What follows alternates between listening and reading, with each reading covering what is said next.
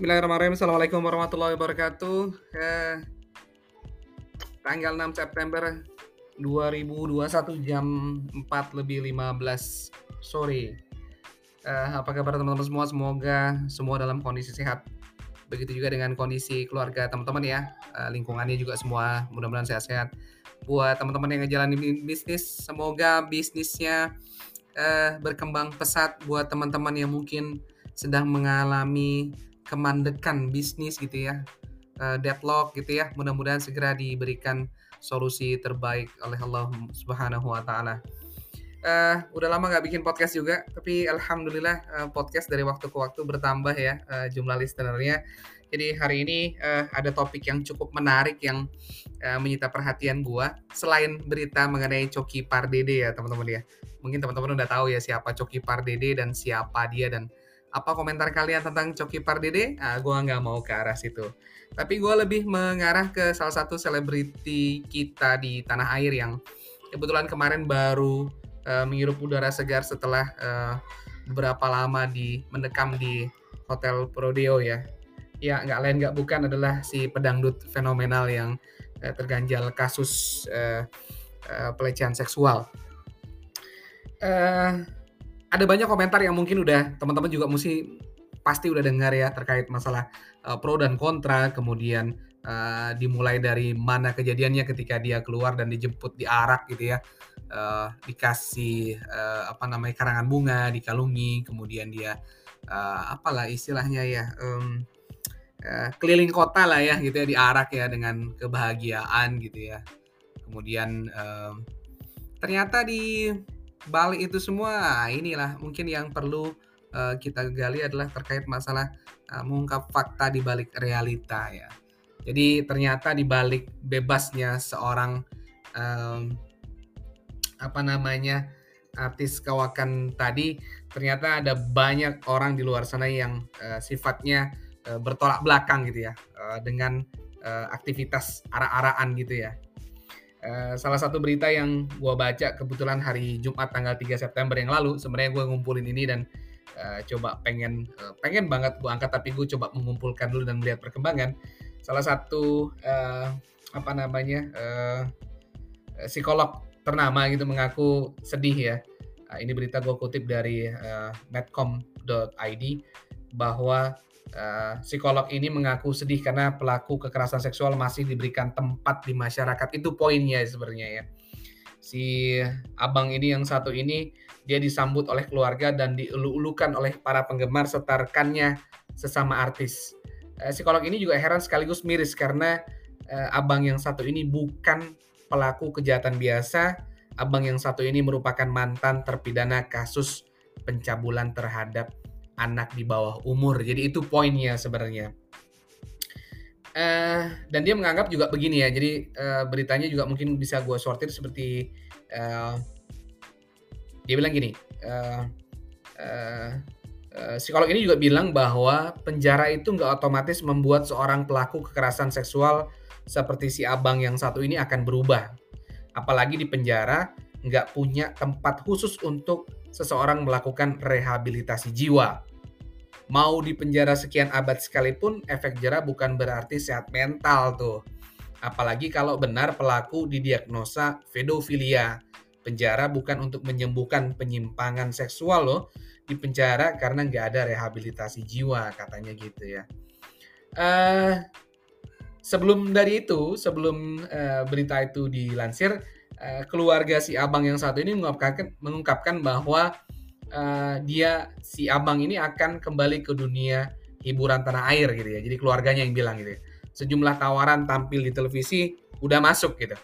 Dan psikolog ini bilang bahwa ini khawatir kehadiran si abang yang satu ini televisi akan berdampak buruk terhadap psikologi korban pencabulannya dulu. Wah, ini ini cukup cukup clear nih message-nya kalau menurut gua. Uh, dan berita itu nggak berhenti di situ. Ternyata eh, kebetulan lagi lihat-lihat lagi dan kebetulan lewat juga. Bukan gue cari nih kebetulan ya. Jadi di malam harinya gue ketemu artikel baru dari CNN Indonesia. Jadi sekitar jam 8 malam. Uh, ini artikel dari CNN Indonesia tanggal 3 September jam 8.15 malam. Bahwa setidaknya ada 38 ribu orang menekan petisi boykot si abang yang satu ini untuk tampil di TV dan di YouTube. Jadi uh, hal tersebut ada di sebuah petisi di situs change.org gitu ya, Jumat tanggal 3 September. Uh, banyak yang bilang sih ya, tapi kurang lebih sama poinnya dengan yang uh, psikolog tadi mengapa bisa mantan narapidana pencabulan anak di usia dini masih bisa tampil dan disambut meriah ketika keluar dari penjara itu tulis si penggagas petisi boykot di situs change.org gitu ya.